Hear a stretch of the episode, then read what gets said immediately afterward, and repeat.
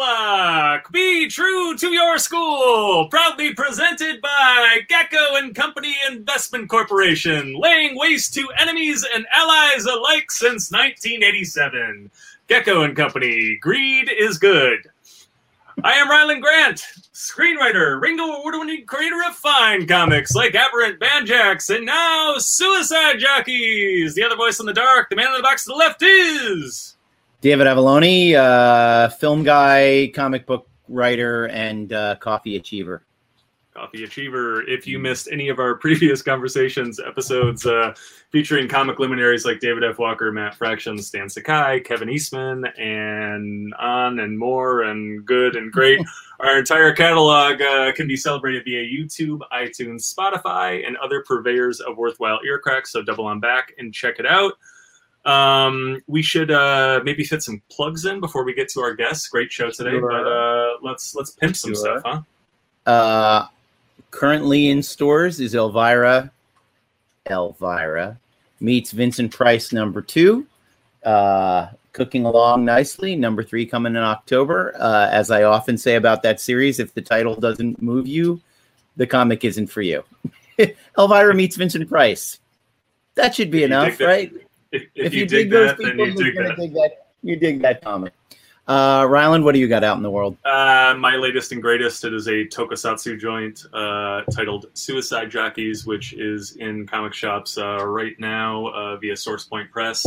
Uh, tokusatsu, for the uninitiated, is the Japanese sci-fi action genre that includes joints like uh, Power Rangers and Super Sentai and Uh, and um, uh, kaiju fare like Godzilla. Uh, in a nutshell, this is Fast and the Furious meets um, Voltron with a extra dollop of heart and soul and a little uh, uh, uh, Soto Zen Buddhist influence. So um, it is a howlin' mad ride. You're going to love it. Most fun I ever had making a book, so go out and get it. Suicide Jockeys. But uh, let's uh, let's bring the gang in, huh? Our guests today are Anthony... and Jacqueline. Howdy, guys. Hey, guys. Welcome to the show. Anthony, tell us a little bit about yourself. Well, I'm really excited to be here, first off. So thank you both so much for having Jackie and I on. We're really excited about this. Little known fact, this is actually our first ever joint interview. Jackie and I have never done an interview together before, nice. So this is a first time. Outside of when we got engaged and we had to do a fun little thing for the newspaper. That was great. But... professional wise, this is our first one, so mm-hmm. it's really exciting to do this. I'm probably way more excited. Oh, I got to point this way. Than Jack. We do it all the time. Yep. It's all right. Yeah. But um, so hi everybody. My name is Anthony Marques. I'm the president of the Kubert School. I'm also an editor and artist, having done work for Dynamite, D C Comics, and pretty much everybody else that's out there.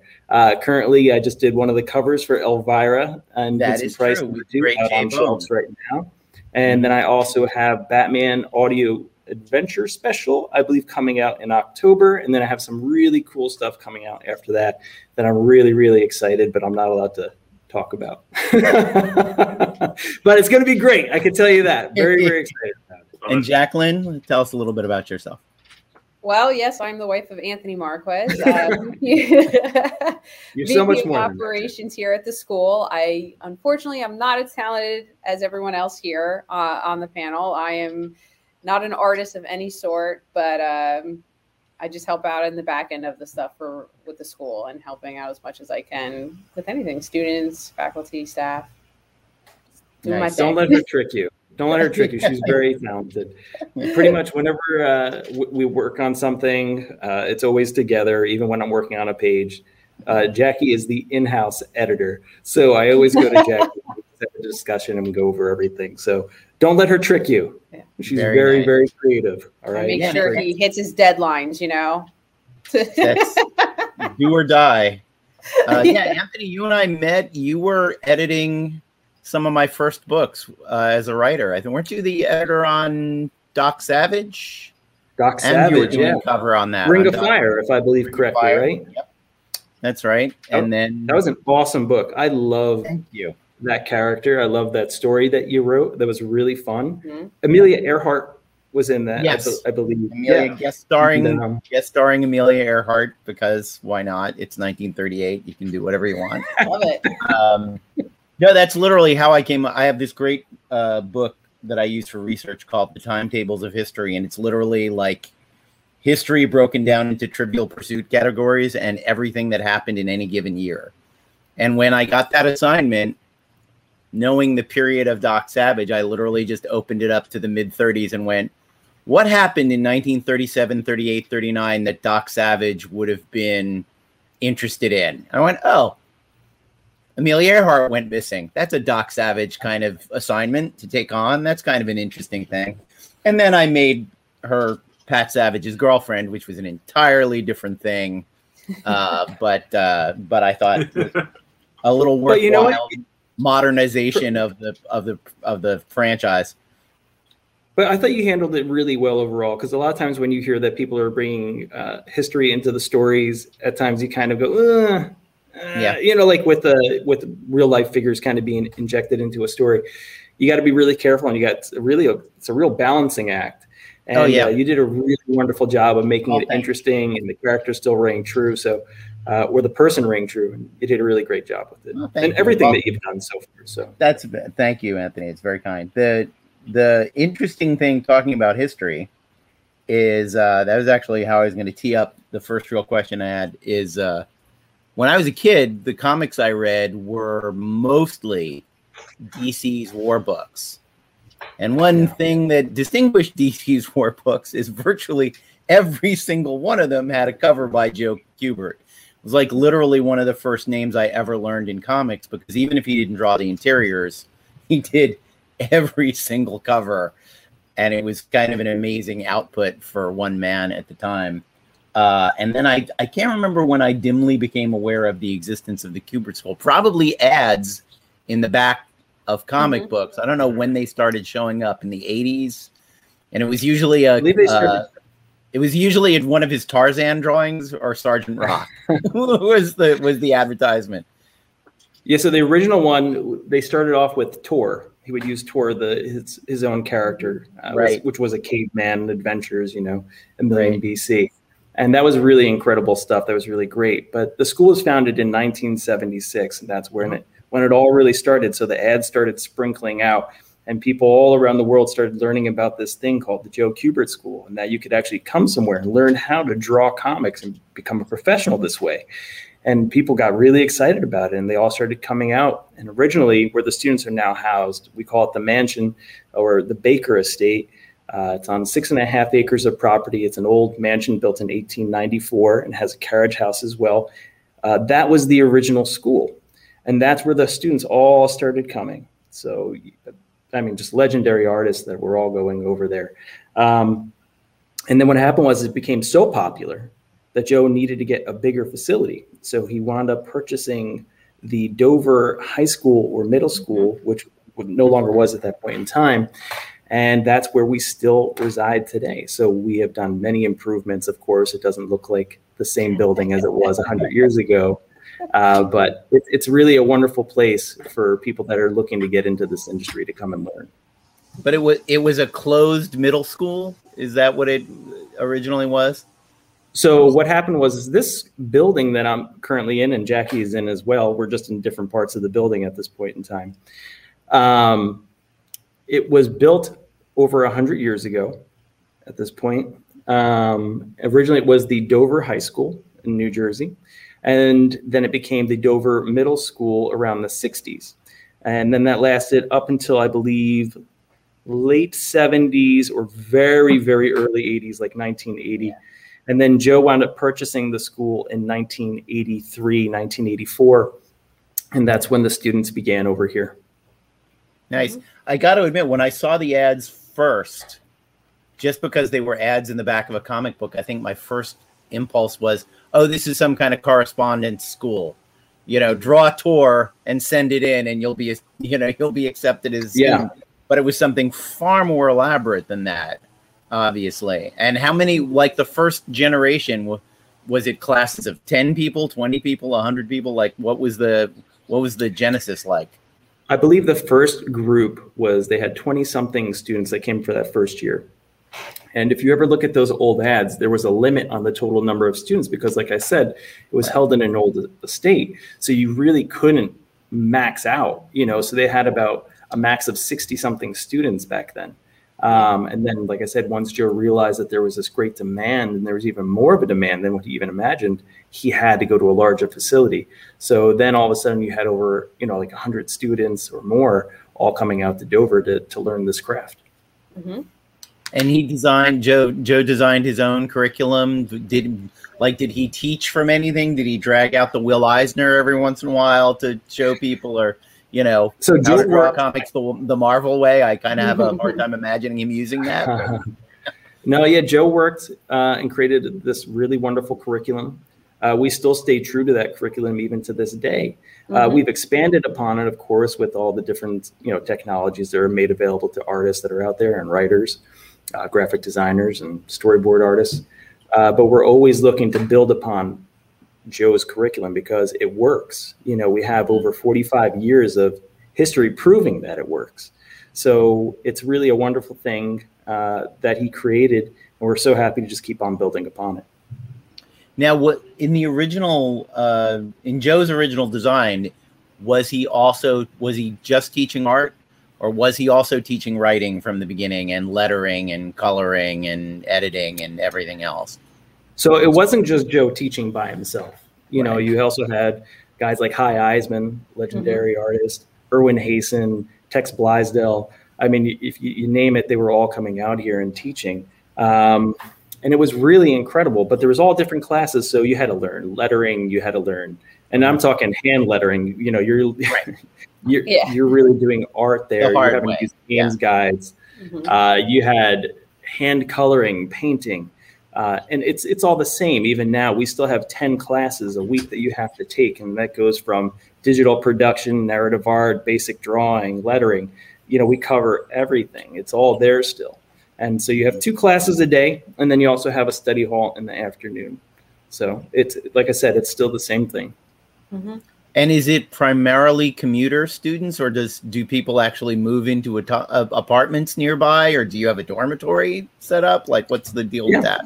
So the old so, Baker Estate, sorry, the old Baker no, Estate ahead, is our um, housing for the students, and the carriage house as well. So right now, all the um, guys are in the mansion, and that houses could be up to like forty people. And then the carriage house is another um, for the students. So we've turned kind of, you know, it's still all the original from Joe between the mansion and everything. And now, even though that we're at this building, we're still incorporating what he had. So is it primarily dormitory students, or is there also a mix with uh, commuters from the tri-state? We have some commuters that come, but primarily, you know, you're looking at about half or a little bit under half of your student body uh, is staying in our dorms or in wow. the facilities that are available to them.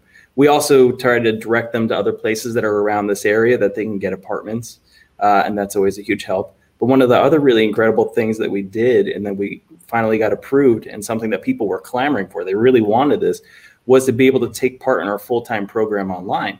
So we were able to get full approval. So now we're able to offer the full-time program online to students everywhere. We already have a lot of students that come from all around the world that actually stay here. We have folks from Argentina, France, Israel, you name it. But, you know, we've had students from there, Japan.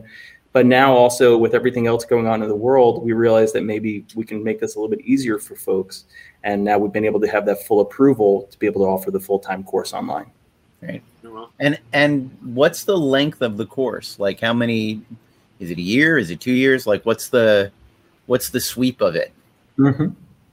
It's a three-year program. Mm-hmm. So we have, you know, three years of ten classes each year, and you kind of level up each time. Um, it's very immersive. You're going to be drawing all the time. I tell people you've never drawn as much, or you won't draw as much as when you're here at the school. So it, it's really a wonderful thing, though, because for those of us that just love to draw, or we love to work in comics and learn everything about it, or commercial art in general, this is the best place in the world to be. I used to always tell everyone, this is my favorite place on earth, you know, and it's located right in Dover, New Jersey. It's so funny. People have Disney World as number one. I got the Kubert School as number one. And were you a student there before you took it over? Had you ever gone? Yeah, actually. So Jackie, I mean, if it wasn't for Jackie, I would never have come, been able to come to this school. Uh, you know, when she knows, when I was a, a a student, or before I was even a student, I was trying to come here, and uh, it just didn't work out. I just couldn't pull it off. So Jackie was my girlfriend at the time, and we worked together, and she was she really got my head on straight and said, this is what you got to do. Let's do it. And she came up with the big plan, and, you know, she uh, really got me to get going forward. And so then I wound up being a bartender for a year. And, uh, you know, I tried to save up every dollar that I could. And we wound up coming the following year. And I was a student for three full years working at the same time. I was also the security guard at the school, which is really funny to think about. I'm so intimidating, I was you just know. Say that. The bouncer who buys the car. Yeah. But uh, yeah, I wound up, I was the security guard. And the beautiful part about that was that um, I took that position, of course, because it, it paid, you know, a poor student a little bit more, more money. But I was able to also talk with Adam and Andy and Joe every day. So I was always bothering Joe, and he was so gracious and so sweet to offer his time up, not only to me, but to all the students. And it was just a, an incredible experience being able to learn from someone like him. Sure. Sure. It sounds like it sounds like this amazing environment, you know, and I think that it's very unique in terms of the the, the comic world. You know what I'm saying? I mean, there, there are eight million film schools now. That's not to say that there aren't art programs at colleges and stuff like this, but this just feels like a very unique conservatory environment. I mean, I, I was lucky. I went to the American, American Film Institute Conservatory. You know, that, that was the film school I went to, and it was where, you know, David Lynch went and Aronofsky went and a bunch of other snooty filmmakers that, that, that I don't need to sit here and mention. But it was like, it was such a, it was such a gift to have two and a half years there. Um, where all I had to do was make films, and I was just surrounded by people who were making mm-hmm. films and passionate about films and talking about making films and, and critiquing each other in like a very interesting collaborative spirit. It was, um, I mean, it changed me. Uh, I mean, it, it was, I mean, it was tough in a lot of ways and cutthroat in other ways because, of course, there's a competitive uh, uh, spirit to it all, um, you know, but it also, I mean, it made me who I am as a creator in like a very real way. Yeah. And of course, there are other influences and stuff like that. But um, the idea of coming to this place uh, where all you have to worry about is is drawing, making comics, learning to tell stories. Um, uh, you know, it's it's this weird thing. I mean, when I was um, when I was twenty-two and I was at A F I, I didn't realize how amazing it was. You know, you talk about it being you talk about it being the greatest place on earth.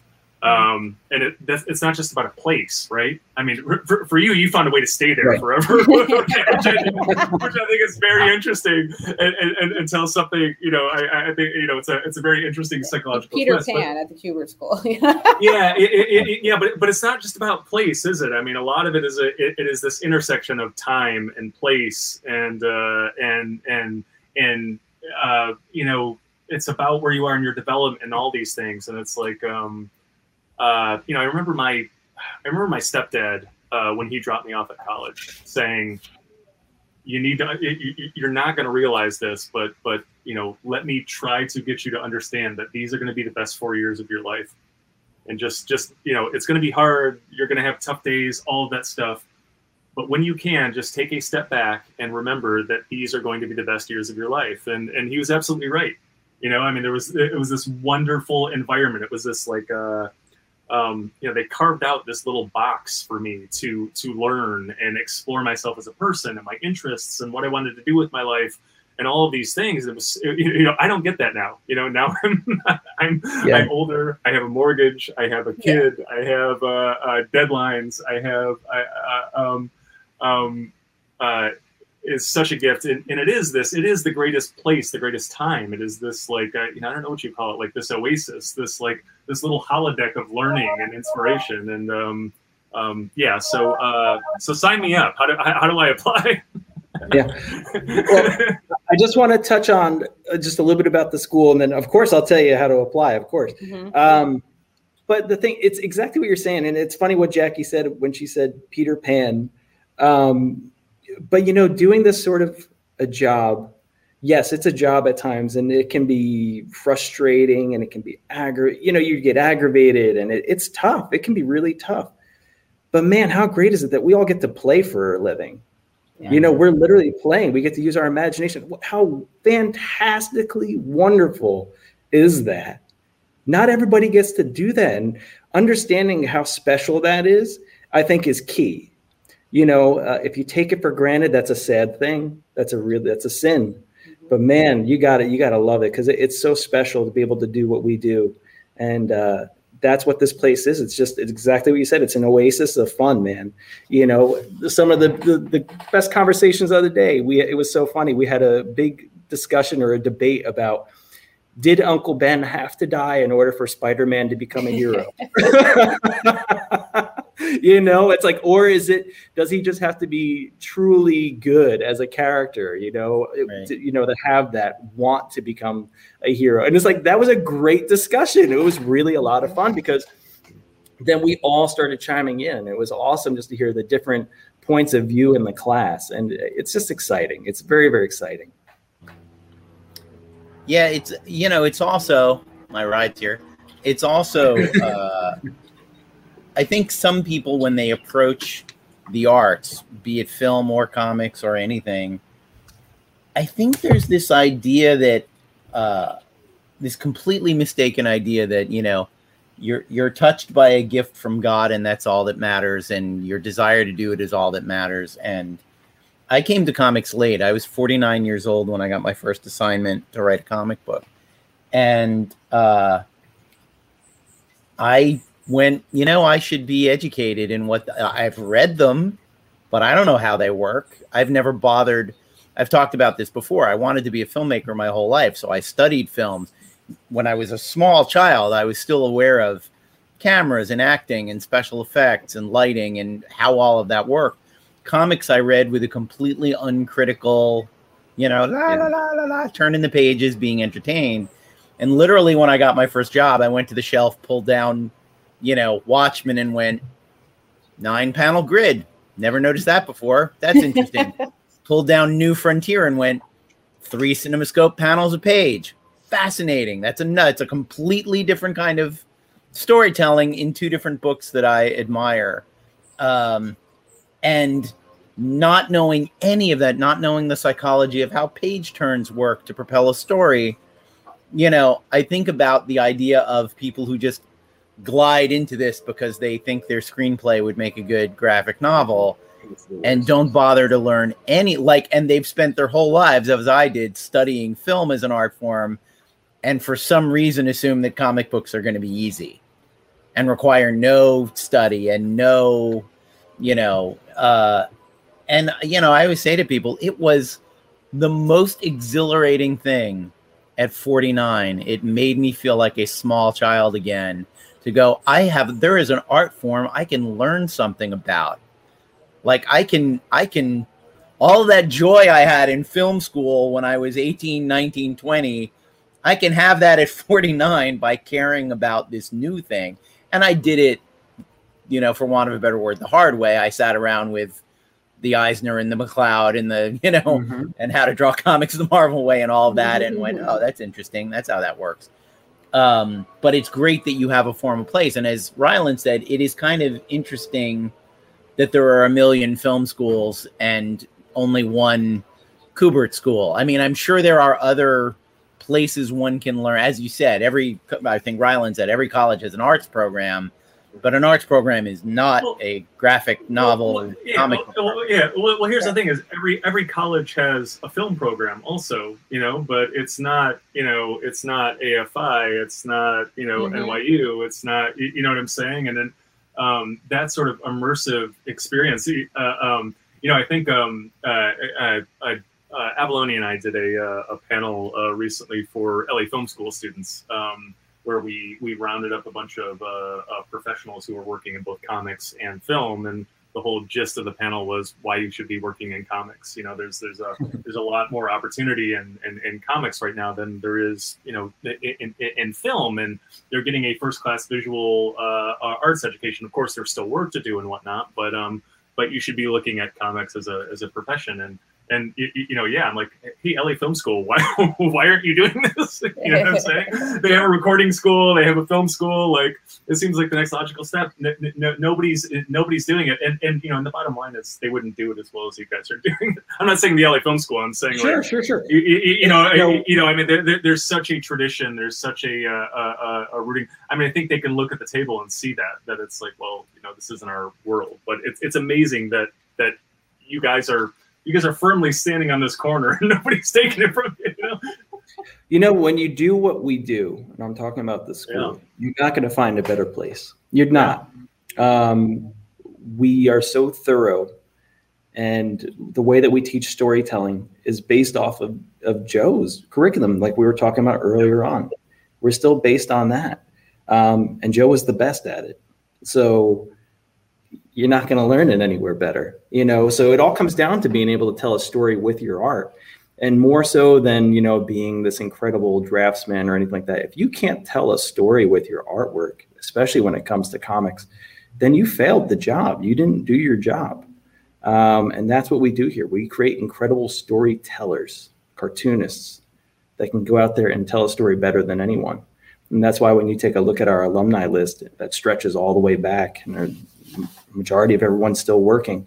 Um, it's it's the absolute best.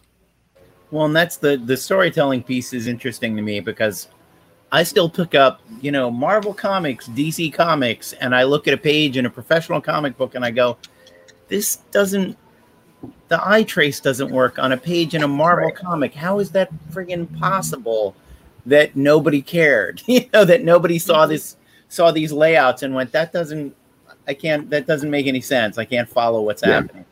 To me, that's like the number one thing on any page is, is the story being tell, told, and, you know, is my eye moving the right way on the page? And man, if you haven't got that down, you're yeah. just making pretty pictures. And there are people out there who are making very pretty pictures that make no sense, you know? Yep. And uh, it always it's, it's, what's, it's what's happening in film about. Also, though, right? I mean, yeah.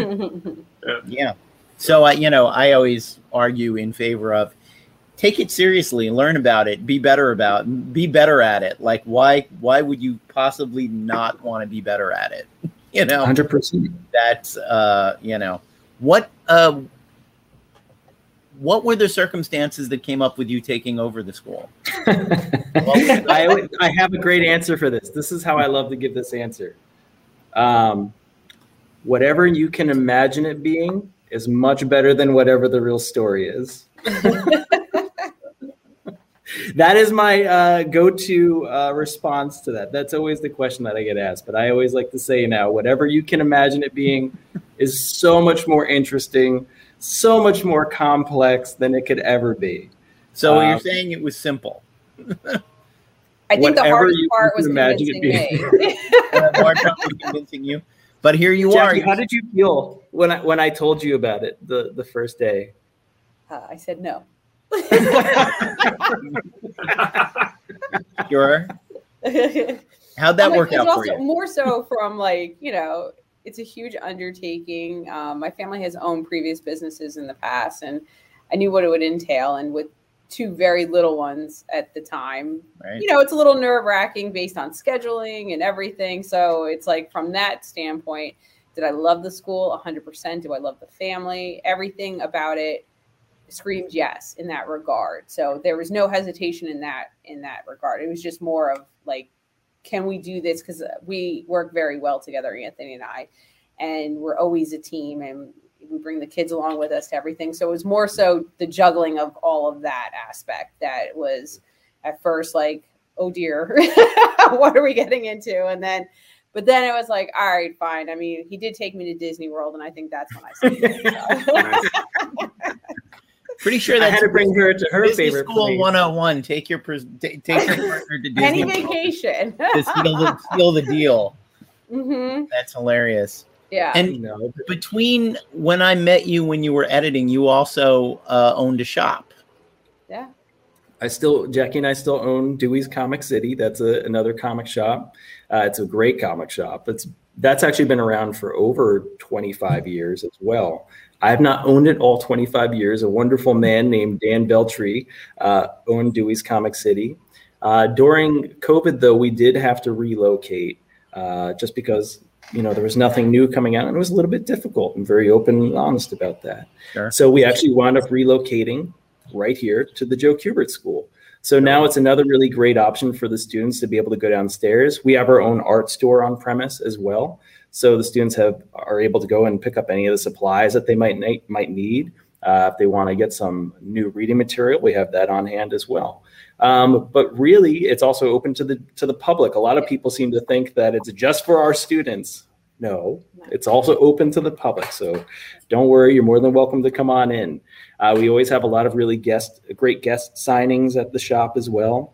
Um, even in the art store, we have different guests come in and do different demos with the supplies that we have available. So it's a really cool space. And it just adds to the overall, and uh, I don't know, the aura, the excitement of everything that we have going on at the school, because you never know what's going to happen next. There's always something exciting happening. Yeah. Sure.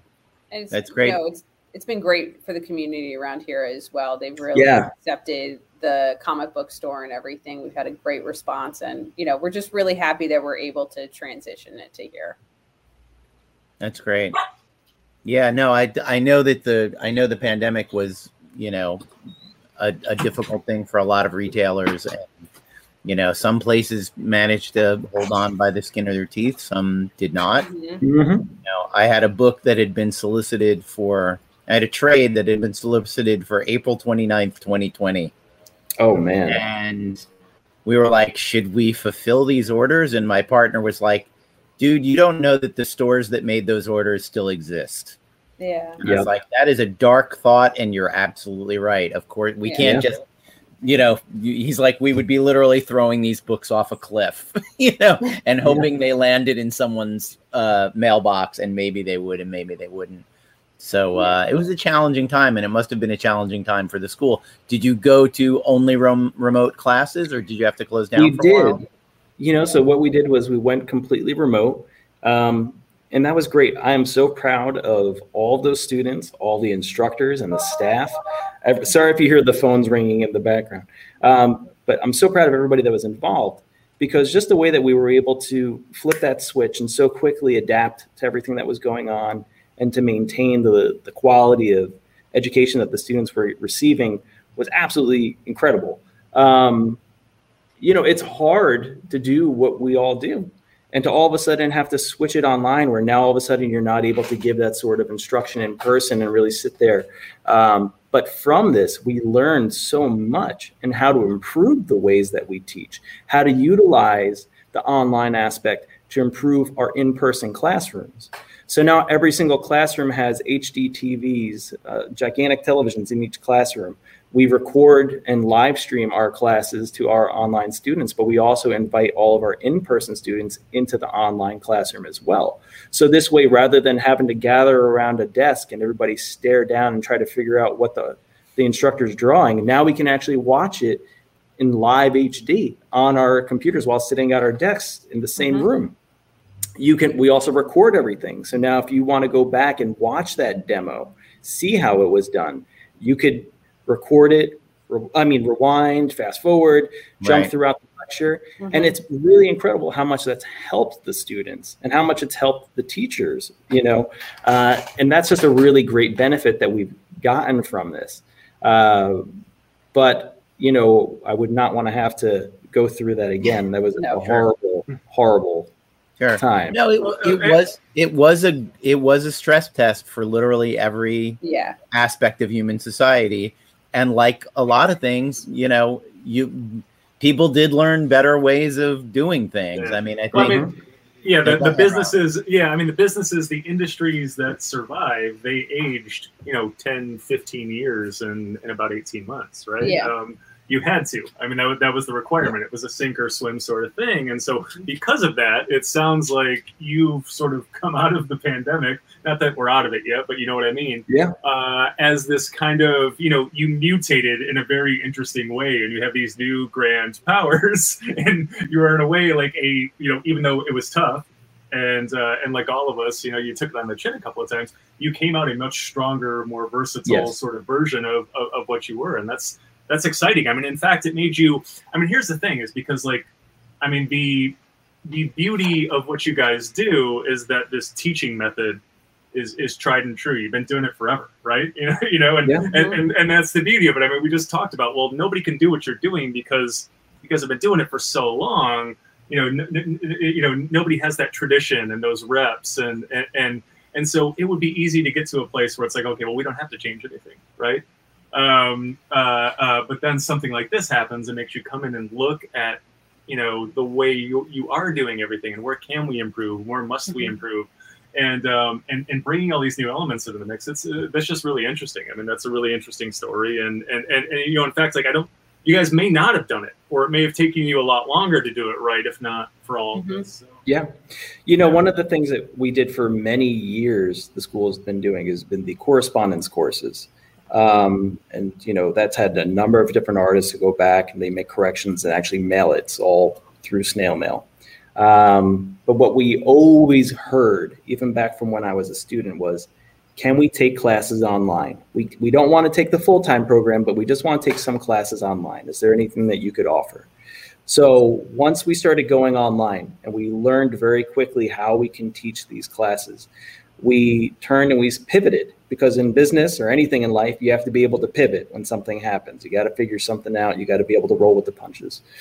And we said, you know what? Let's create something brand new that the school's never done before. Let's go with an online studies division. So we created the Joe Kubert School Online Studies, mm-hmm. or the Joe Kubert Online Studies. And what it is, is it covers everything: narrative art, basic drawing, writing, writing for film and animation, storyboarding, you know, you name it, we have them up there. We also offer workshops. And these are all for the general public. You know, for those of us who maybe it's a little bit later in life and we know that we can't come to the full-time program because we have so many other things going on. But you know what? I've always wanted to take that narrative art course with Tom Mandrake, Sergio Cariello, Giovanni Valletta, and I want to learn a little something about it. This is a great opportunity for them to be able to do it. We've also made the prices extremely affordable. Um, and for the quality that you're going to get, uh, you can't beat it. Uh, we have Amy Chu or Shali Fish teaching some of the writing courses as well. Um, we've got Abe Audish. Oh, Maria Sinapo. Mm-hmm. She teaches some of our workshops that we have, and she's also done some of the basic drawing. Emma Kubert teaches basic drawing. Fernando Ruiz. Yeah. Uh, Joe Prado has taught inking. Dan DiDio teaches our Art of the Pitch course, which is really mm-hmm. incredible. Can't recommend that enough. Mm-hmm. And I mean, it just the list goes on and on and on. The quality of the instructors that we have teaching these are, you know, you, you can't beat it. And the same goes for our in-person classes. But out of all this, we learn so much in what we can offer and get really preach the word uh, of cartooning uh, to everybody around the globe in a way that could have never been done before. And it's and not I'm, just for, sorry, it's no, it's not just for adults or anything like that. We are offering the kids classes too, because during COVID, you know, all the kids between the stresses and everything and not seeing their friends, we wanted to make sure that we can give back to the little ones because, you know, they do read comics. They do want to draw and other things. So we had a bunch of the Saturday classes that we went remote for that. And we got Lee Weeks, Fernando, and um, mm-hmm. a bunch of other instructors, Emma Kubert, to just teach the kids for free. Just get on and have fun and, you know, get that stress out. Not worry about That was it. A really nice, nice thing. I was really proud of that. And, um, yeah. I definitely want to thank all the artists that were involved for really putting forth their time and helping out. I mean, because we know exactly what Jackie said. It was really difficult for not only for the adults, but definitely for the kids, you know? I mean, they had to deal with something that they probably just couldn't comprehend. Mm-hmm. Uh, so by having these free classes, it just was a nice way to get people to pay attention and see what's going on and get the kids drawing. Because like we were saying before, it's a great way to just stay young and have fun. Oh, and every little kid loves to draw. So the yeah. more we can kind of get kids drawing, the better. I'm I'm curious, can uh, are the are any of the courses available buffet style without signing up for the entire program? Yeah, a hundred percent. I'm sorry, Dave, if I wasn't clear on that. The yeah. online studies courses, if you just want to take a basic drawing course, and we offer them at, throughout the season. So we kind of break them up into fall, you know, winter, spring, summer. Um, so like, for example, our next round of online studies courses begin uh, the week of October eighteenth. So they're mm-hmm. going to be coming out. And so if you want to just take the basic drawing with Fernando or Emma, you can do that. You don't have to take all the courses. So mm-hmm. it's really up to you. Now, if you wanted to enroll in the full-time program, you have to take all of the classes. But for right. the online studies aspect of it, you can pick at will. Okay. That's that's good to know, you know, because yeah. like I said, I'm I'm I'm still interested in educating myself even at this late date. Um, you know, and some of that sounds great. And I know, you know, Fernando has drawn comics that I've written and stuff like that. uh, it's it's always nice to run into him at a con. Uh, Fernando is one of uh, well, first off, he's one of my best friends. He's an he was an incredible mentor and teacher as well, um, and I can't speak highly enough of him. He's an incredible artist, but just yeah. overall a great person. And we are so lucky to have him here at the school. He's not only instructor now, but now he's also our admissions officer at the school oh. too. And he is just fantastic. And uh, like I said, I don't want to gush too much because I don't need him hearing this and then his head opens to big. But just an overall great person. And I can't recommend uh, to students or anybody else that's out there to, to look him up because he is a great, great instructor, great person. Yeah. Look, we here at the Writer's Block are all in favor of people being praised uh, for, for their fine personalities. There, there's not enough of that. I always, I always prefer the the positivity, and uh, you know, saying saying the nice things about people that they deserve to hear. And Fernando definitely deserves to hear nice things. Mm-hmm. Yep. Yeah. But uh, but yeah, have you got any plans for the future that we should know about at the school? Anything expanding? Any? Yeah. Any do new- you? What do you got any, any, any, uh, any new faculty you're bringing in, anything like that? Well, we did uh, bring in a new instructor. Emma Kubert is now a part of our full-time faculty, so we're really excited to welcome her. Um, we had some workshops with Klaus Jansen. Uh, oh. Lee Weeks and Andy Kubert have done master classes for us, which is which have been incredible. Um, my goodness. We have a fantastic thing coming up in November that we are absolutely thrilled about, and that is that we have Pixar actually coming out and doing a wonderful program with the students. So that's the first time that we've done this, and it's absolutely going it, to it's it's just game changing for us to be able to have Pixar come out and meet with our students, and that's just incredible. Uh, we've also brought in Abe Audish, who's going to be teaching a master class as well each month. He's an alumni of the school. I mentioned him before, but he's also a director in animation. He's worked on things like Futurama, The Simpsons Movie, We Bear Bears, Rise of the Teenage Mutant Ninja Turtles, Tig and Seek, so much. Uh, just a really fantastic person. So he's going to be starting, I believe, next Monday, I think it is, which is just awesome. I'm excited for the students to take part in that. We've upgraded all of the programs. So now all the students will be learning storyboarding across all three years at the school. Wow. Great. And they're also all receiving Storyboard Pro as part of their kits. So nice. That's huge. Very excited about that. Uh, we're going to be headed off to Big Apple Comic-Con uh, this month in New York. Then we have New York Comic-Con after that, Motor City Comic-Con. And then I believe we're headed to C two E two to close out the year. Nice. So you're at any of those events, please come up, say hello at the booth. We'll have lots of really cool stuff. We're going to have exclusive prints. We just ask that you make a donation to the local children's hospital in that city, and we'll be more than glad to hook you guys up with some cool swag. Nice. When is Motor City? I believe that it's the week right after New York Comic-Con. So I believe, what oh, is okay. that? Oh, that sounds exhausting. Oh, it's, you know what though? It's, it's, it's, it's great fun. To be able to do it. And I don't want to ever take it uh, of course. for granted ever again. Yeah, I know. Jackie I still I haven't, I still haven't been back to a con in, you know, eighteen months, however long it's been. Yeah. And I'm, I'm missing it terribly. You know, it's Jackie one of the reasons. It's the primary. It's the primary reading, reason Rylend and I started this podcast is we wanted yeah.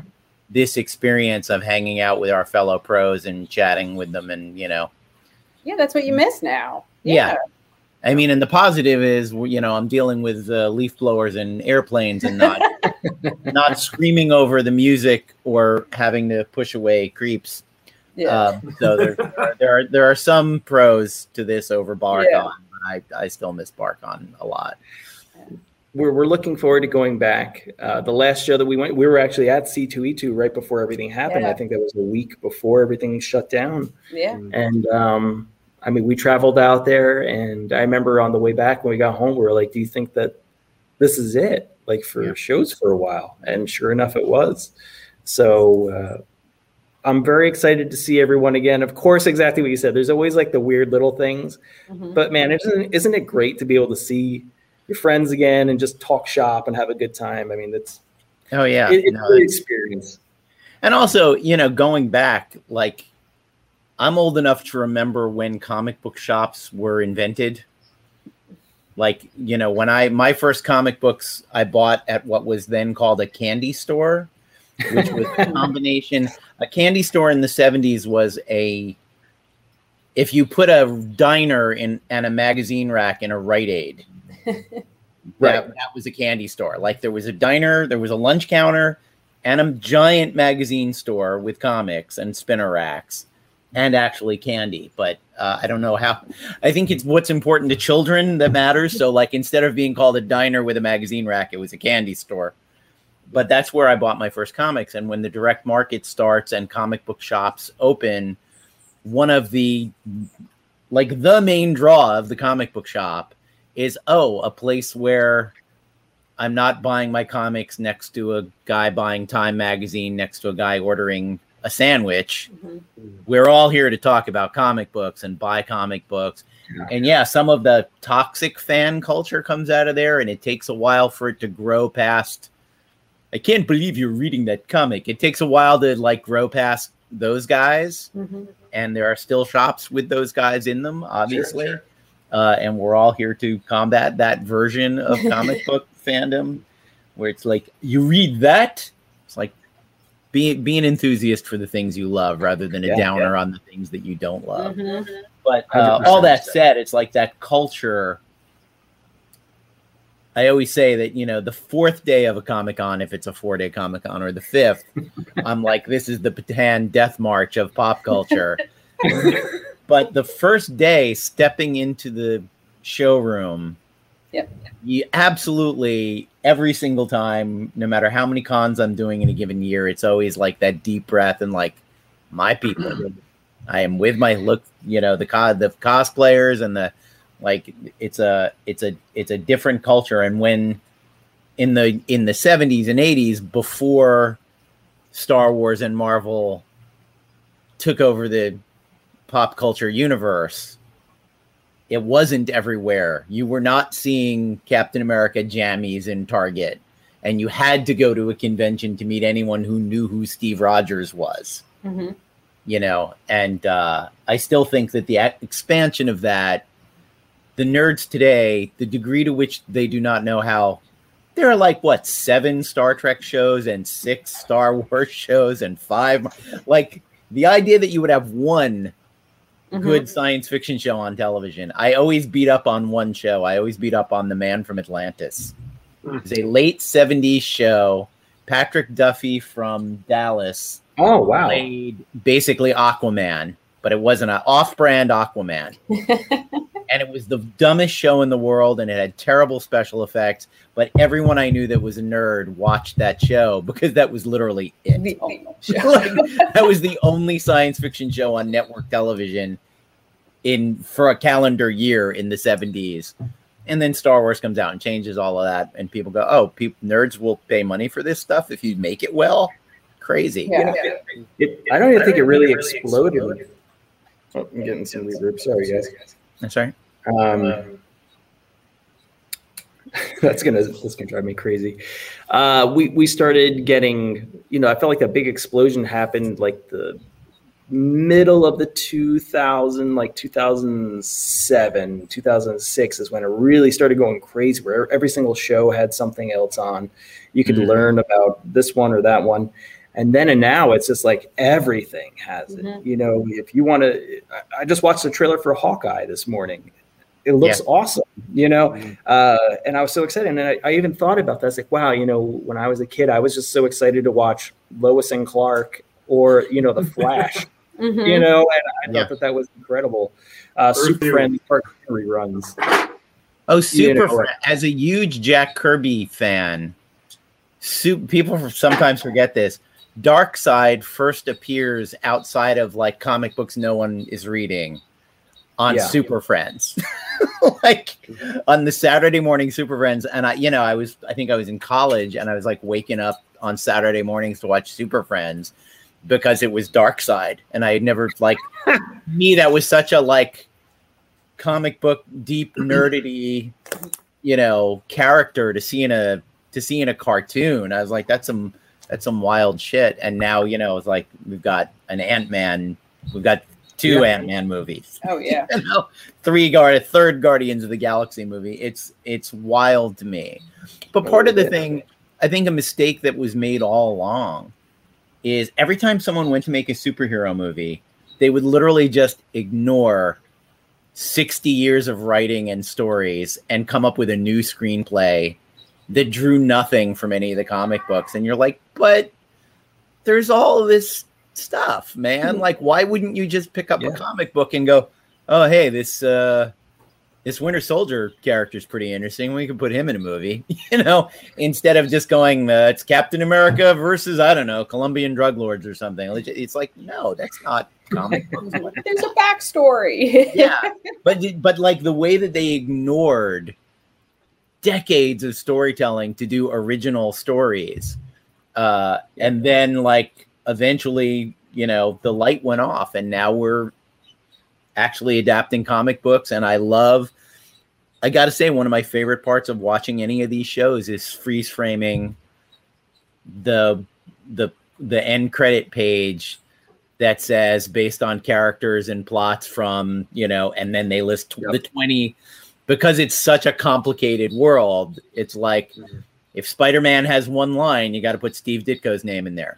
you know? mm-hmm. If Captain America is in there, Joe Simon. Like, you know, that that we're finally seeing any kind of recognition of all of the work that's been done for so many years, you know, and, and yeah, Hollywood tries to reduce us to the R and D department, you know, work, working out ideas and plots and stories so that they can be adapted into two hundred million dollars movies for guys who were maybe paid fifty dollars a page, mm-hmm. you yeah, know, yeah. back in the day, if that. You know, this, my, my whole thing with comics is that they're so special. Um, they don't get the credit that they truly deserve. And I hate hearing that people get into making a comic as if they want to treat it as a pitch for a film. Yep. You know, comics are the absolute best form of entertainment. There's no budget on what can happen inside of those pages. Mm-hmm. You're limited only by your imagination. How incredible is that? You can have the wildest special effects budget in the world if you wanted to, as long as you can take a pencil, and you don't have to be, this could be for anyone in the world, anybody, anywhere in the world. As long as you can pick up a pencil and you can get yourself a piece of paper or leftover paper, it doesn't even have to be anything, you can draw an incredible story. You can have fun forever, and it could be there for you to enjoy forever. Just put it down. Don't don't stress about it. You know, everybody's so concerned about the tools that they're using, and oh, I got to use this uh, brand new program to draw this or that. You don't. You don't. Because at the end of the day, whether you're using, uh, you know, a, a computer to draw, or you're using the, the pencil to draw, all it is is a tool. Don't ever yeah. limit yourself. You can do wonderful things by just letting your imagination go wild and having some fun. So if I can never tell anybody anything, get out there and just draw. Just yeah. have fun and draw.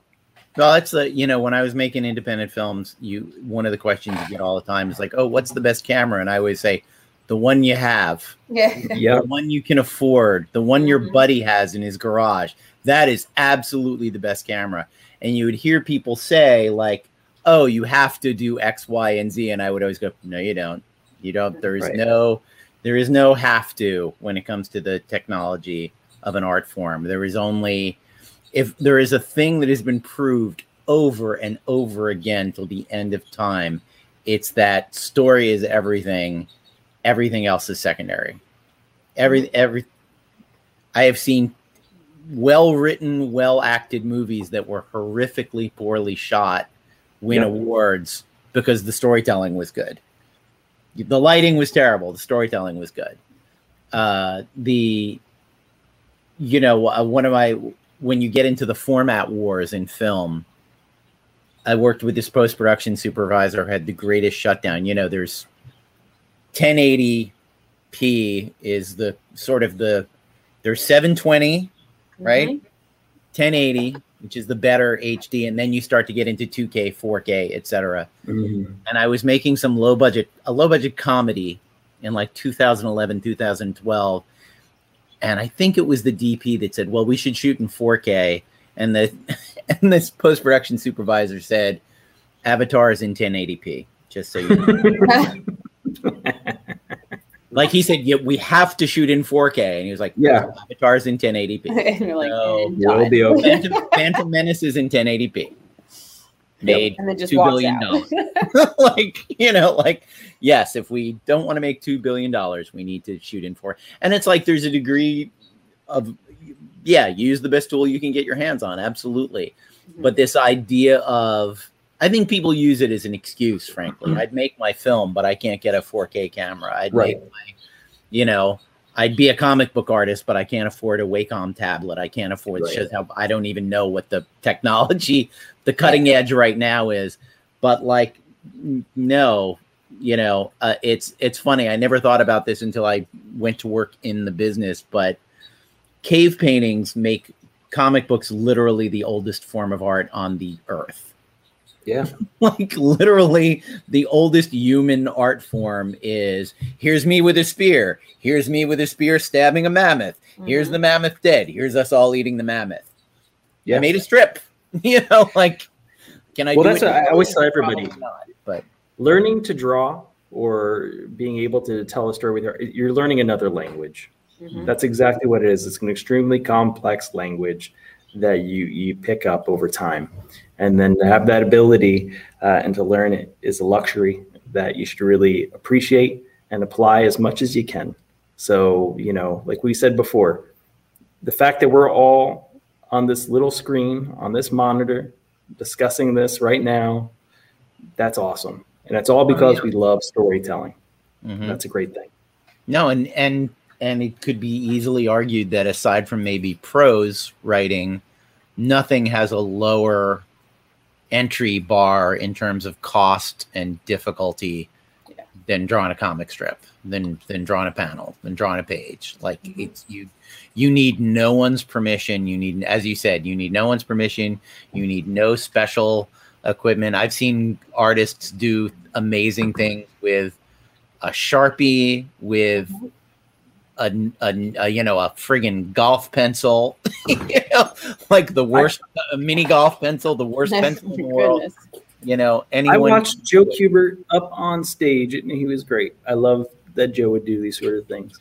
Uh, we were at a show. He literally had some mud on the bottom of his uh, boot or his sneaker that he had with on at the time, and he grabbed a stick that he had found outside and he brought it in with him, and he literally pushed some of the mud off of his shoe, mixed it with some water, and added it to the piece of art that he was working on right there in front of everybody in the panel. So exactly what you're saying.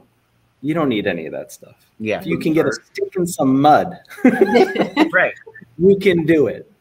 You know. Right. So and, it, and, you know, and it really is one of those, it is an interesting thing, I think. I, I don't know if it's completely universal, but drawing is one of those things we all grow up doing it. Everybody's yep. yeah, everybody's doing it all the time when they're a kid, and you just you you know you fall out of the habit of it. You know, you no longer have that that deadly time of sitting in a classroom listening to something that's boring you to tears. So you you know pull out your notebook and start doodling. Like most of the cartooning I've done in the last twenty years has been from uh, on pads in terrible meetings where I was bored. you know, I, you know that's one of the things we tell all of our students here is, you know, this is the one place where you're allowed to doodle during the lecture. yeah. Right. You know, we, we better, want you. You better be doodling, as a matter of fact. Yeah, yeah. You better be drawing. And, you know, you'd be surprised how many times we have to remind the students, you better be drawing. Yeah. You know, but... Uh, It's just so it's so interesting to hear. And, you know, what you're saying about when you're young and, you know, all little kids love to draw. Exactly what you're saying. It's universal. I think that's a great way of putting it. Um, but then, you know, I think that there's this fear in general with people where they don't know how to guide someone that wants to get into art or to try to turn it into a profession, because we all have this idea of the starving artist. Uh, the, the only problem is that it's not true. You know, there's so many different careers that you can get into that involve art.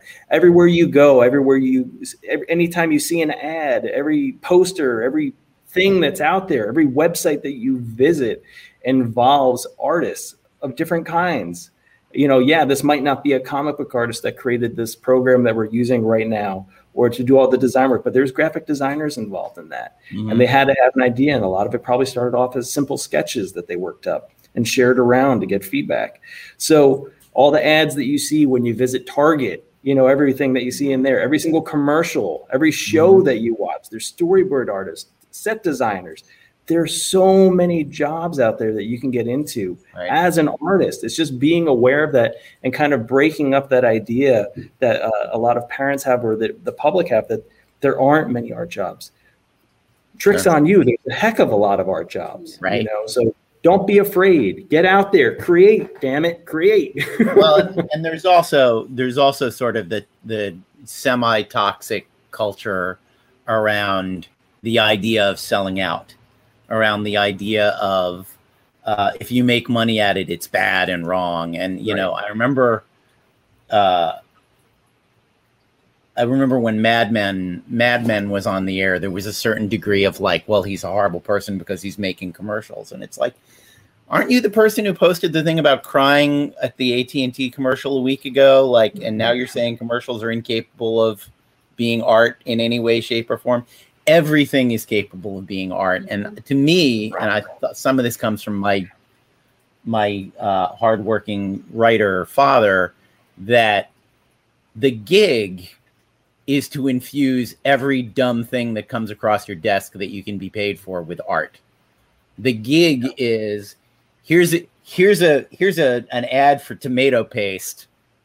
What are you going to do to make it something that people laugh or cry or remember or resonates for the rest of their life? We're all walking around singing uh, cereal jingles that we heard when we were eight years old. You want to tell me those songwriters aren't incredibly talented people? Yeah. Yeah. Of course they are. Like, the fact that we remember those lyrics. Here we go. yeah, there's, there's. I just so, hey, you're talking about beautiful art. I, I uh, yeah. They brought they brought back the classic boxes. I, I, you know, I haven't bought a box of Frankenberry since I was, I don't know, ten, uh, and I couldn't walk past it. I'm like, that's that's one of the most. I mean, well, look at my room first of all. But I was like, it's one of the most beautiful things I've ever seen in my life. I need this, you know. But and, even taking and, and, a look at that. Really quick, if you could pop that back up. I mean, yeah. let's take a look at that really fast. There was probably an art director involved. There's a letterer involved. There's a oh, colorist. Sure. There's a photographer. There's clearly a penciler or inker if it's a combination.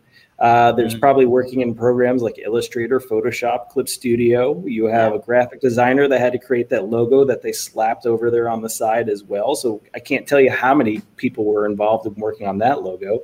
Just yeah, even yeah. the well, design I mean, of that yeah. box. There's, yeah, there's, I mean, a, there's a choreographer because there's a, a, a freaking yeah. So think about yeah, how many revisions they a, had to go through just to get to that box. So yeah. that's that's the prime example of, trust me, there was a ton of people involved in creating that piece of box art. Absolutely. You know, it's it's not just some guy down in the basement. yeah. Well, working on that, but that, that's why it's great that you're doing classes on storyboarding and on animation and having Pixar come in. Because I just think I have pushed since I started out the idea of like, do all the things you can. Apply whatever talents you have to whatever thing crosses your desk. And yeah, don't be ashamed. The yuppies put a zap on our heads in the eighties and gave us the idea that making money turned you into the worst person in the world. And uh, it took my gener- Generation X, it took my generation a minute to go, that's not really true. Like, you don't actually have to turn into, you know, uh, Rylend uh, made a joke about Gordon Gekko at the beginning. It's like, some of us thought like anything that led to you owning a house made you Gordon Gekko. Right. And it's like, no, that's not really true. And you don't have to be starving in a garret writing poetry that even the Utney Reader won't publish. Like, you You can apply any of those school skills to things that make money, and it does not make you a bad person. It does not make you less of an artist. Every artist that you've ever heard of someone was paying them, you know, or someone paid for them down the road, you know, uh, even if it was, you know, Van Gogh's brother sending him money so that he could keep painting. Mm-hmm. It's uh, we all, you know, I, I said at the end of, you know, when, when people objected to the end of Mad Men, I was like, look, we're all selling Coca-Cola. The question is, what are we using Coca-Cola as a vessel to express to an audience? And if yep. you remember the finale of Mad Men, it's the iconic Coke commercial. Yeah, you know, I want to teach the world to sing. It's like, mm-hmm. so yes, it's a very early seventies, late sixties idea to take, go, I'm going to take Coca-Cola and make it a message of world peace. Mm. It's ridiculous, but I was there. People cried. Like, it was actually a message people wanted to hear as the Vietnam War was winding down. At like, I want to teach the world to sing in perfect harmony actually was a resonant, beautiful thing to tell people. And the guy who wrote that was selling Coca-Cola. And there, you know, I th- I think that the self-righteousness that comes with, I'm not selling Coca-Cola, I'm making great art. It's like, did you check out the pages in the comic book that weren't your work? Because there there's some ads in there. Yeah. You may have, you may have noticed there were some ads in there. And cool. Nothing wrong with that, you know? Hold on one moment. Sorry. That's all right.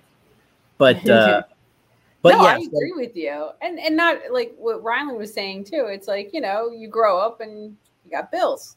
You got yeah. responsibilities and stuff like that. It's not a sellout. It's, you know, you got to do it. Not only is it something that you enjoy, but, you know, there's nothing wrong with, you know, benefiting it from. But it. yeah, I, the, I don't the, think so.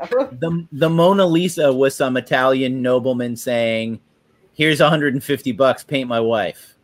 Yeah, you know, like that's the ultimately, you know, this beloved eternal piece of art that everybody loves. The genesis yeah. of it was absolutely, here's three hundred lira.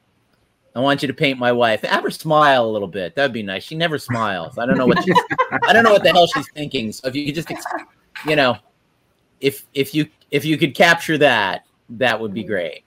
Um, and said you just got a little. Yeah, yeah. and that's and, my Mona Lisa impression. I'm sorry, it's not that good. No, it's, it is good. But yeah. So anyway, I'm always glad to hear about a school training young artists and people who are coming up in an industry. And training them to know all of the ways their talents can be turned into something that can benefit them even as they express themselves. Yes, because yes. here in this world, unless you are independently wealthy, you are not just expressing yourself for the sake of expressing yeah. yourself ever. Well, yeah. Well, well, well, here's the thing. I mean, we're we're you know we're still treating it like it's this black and white thing. Like either you're an artist or you're. And I know we're chipping yeah. away at that, but it's like there is nothing more noble and more awesome than entertaining people. You know what yeah. I'm saying? You, you can make a great piece. I, I went to the American Film Institute Conservatory. It is the it is the. I, I studied directing there. It is the king of studio filmmaker, you know, nonsense.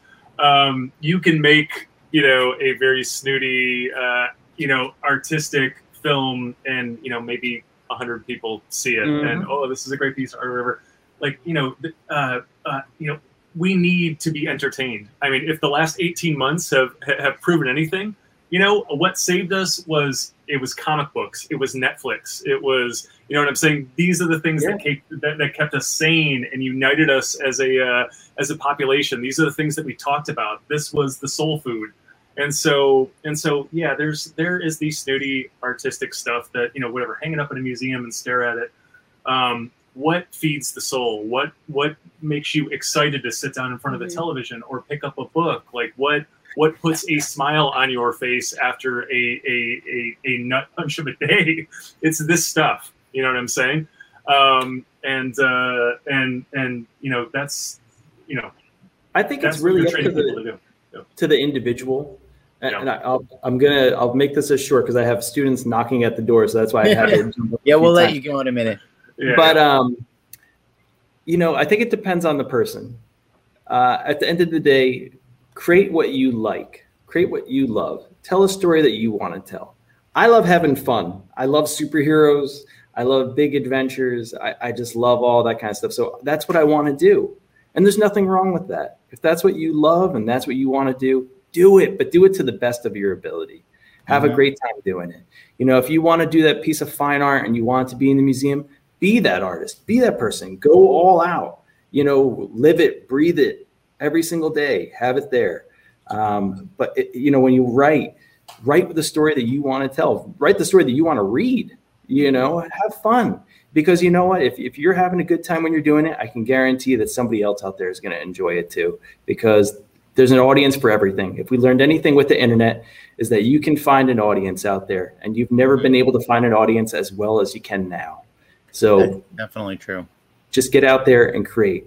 And then just to give some quick information on the school, uh, if anybody would like to look up the school, please visit our website, w w w dot kubert school dot e d u.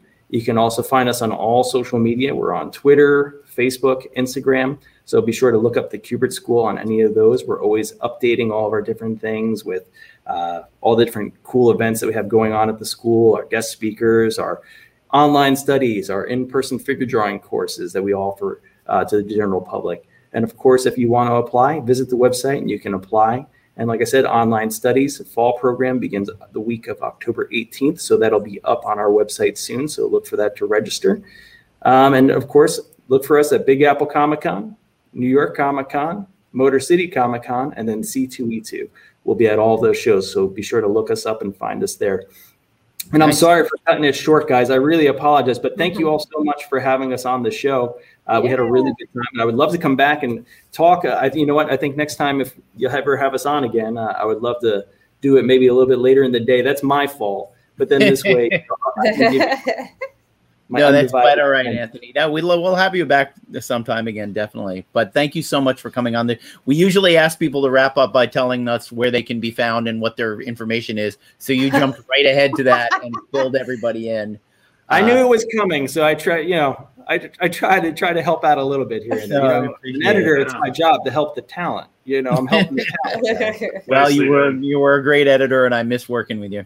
Oh, it's all good, man. It was a lot. It was a joy getting to work with you. I always, I never. If any anybody's watching this, you never have to worry about David missing a deadline. He hits every deadline. He writes a great script. Very little notes, if any. You have to go into it. Thank uh, you. True professional. Writes great stuff, great writer. So thank you, I sir. Love working with you as well. And thank you guys for coming on the show. We'll let you uh, we'll let you run off, and then we'll do our own sign offs. Great, thanks guys. Thanks thank you guys so much. Us. Appreciate thank it very you. Much. Take, Take care, easy, guys. Bye bye. So that was your intro to the Kubert School, uh, which has been around since the seventies. I figured it had been about that long. I I feel like I had been seeing the. the ads for about that long. Um, but it's pretty wild stuff. And I'm not exaggerating. If you look at any World War Two comic from the seventies, it has a Joe Kubert cover. It's like yeah. his his output was amazing. So Rylend, where can the kids find you currently? Uh, I'm, uh, I'll be at the Joe Kubert School. I'm applying tomorrow. uh, I am, uh, I am at uh, Rylend Grant uh, on all forms of social media. That's R Y L E N D G R A N T, as per usual. Uh, I always spell it.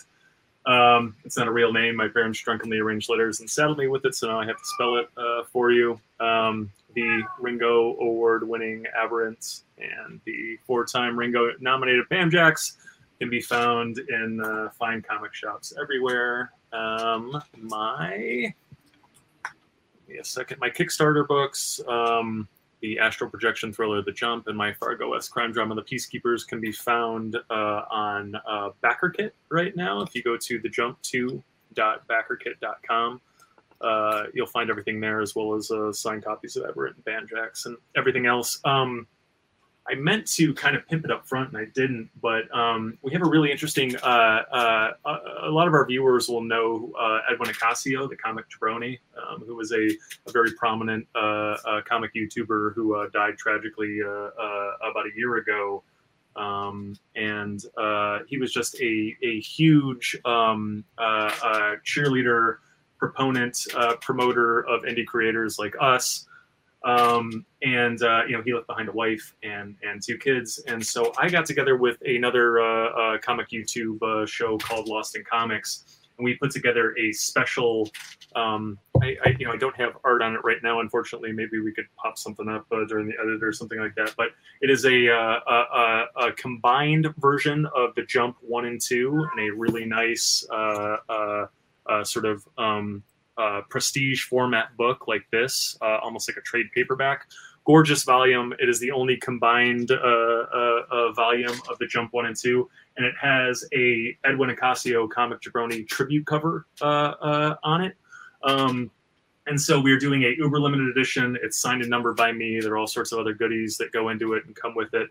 Um, and so that is up on the backer kit right now. Again, the jump two dot backer kit dot com, the jump one word, the number two, the jump two dot backer kit dot com. And so we're selling those, uh, all the proceeds, every penny go to Edwin's family, to his wife and his kids. Um, so nice, nice tribute for him, but a, a nice thing to do for a great guy. Um, and of course, go pick up Suicide Jockeys. Uh, that is our, uh, yes, our, it is excellent, yeah, good fun. Our Roadhouse, uh, cover. And so that's in comic shops now, but, uh, let's know where to find you, Avalone. That's very nice. Uh, yeah, we still have Elvira Meets Vincent Price out in the world. The um, the trade paperback of Shape of Elvira just dropped, which is a was a limited uh, series, kind of an Elvira parody of The Shape of Water. Um, and I got some Kickstarters coming up in the near future, but I can't announce them just yet. But that's about it for this episode of The Writer's Block. Thanks for listening and learning. And uh, we'll see you on the next exciting episode. Thanks, guys. If you're watching us on YouTube, be sure to smash that like button. If you're listening to us on Apple Podcasts, Spotify, or other fine purveyors of ear crack, please leave us a five-star review. And wherever you're watching and or listening, subscribe, subscribe, subscribe. We'll see you back here next week for more madcap hijinks on The Writer's Block.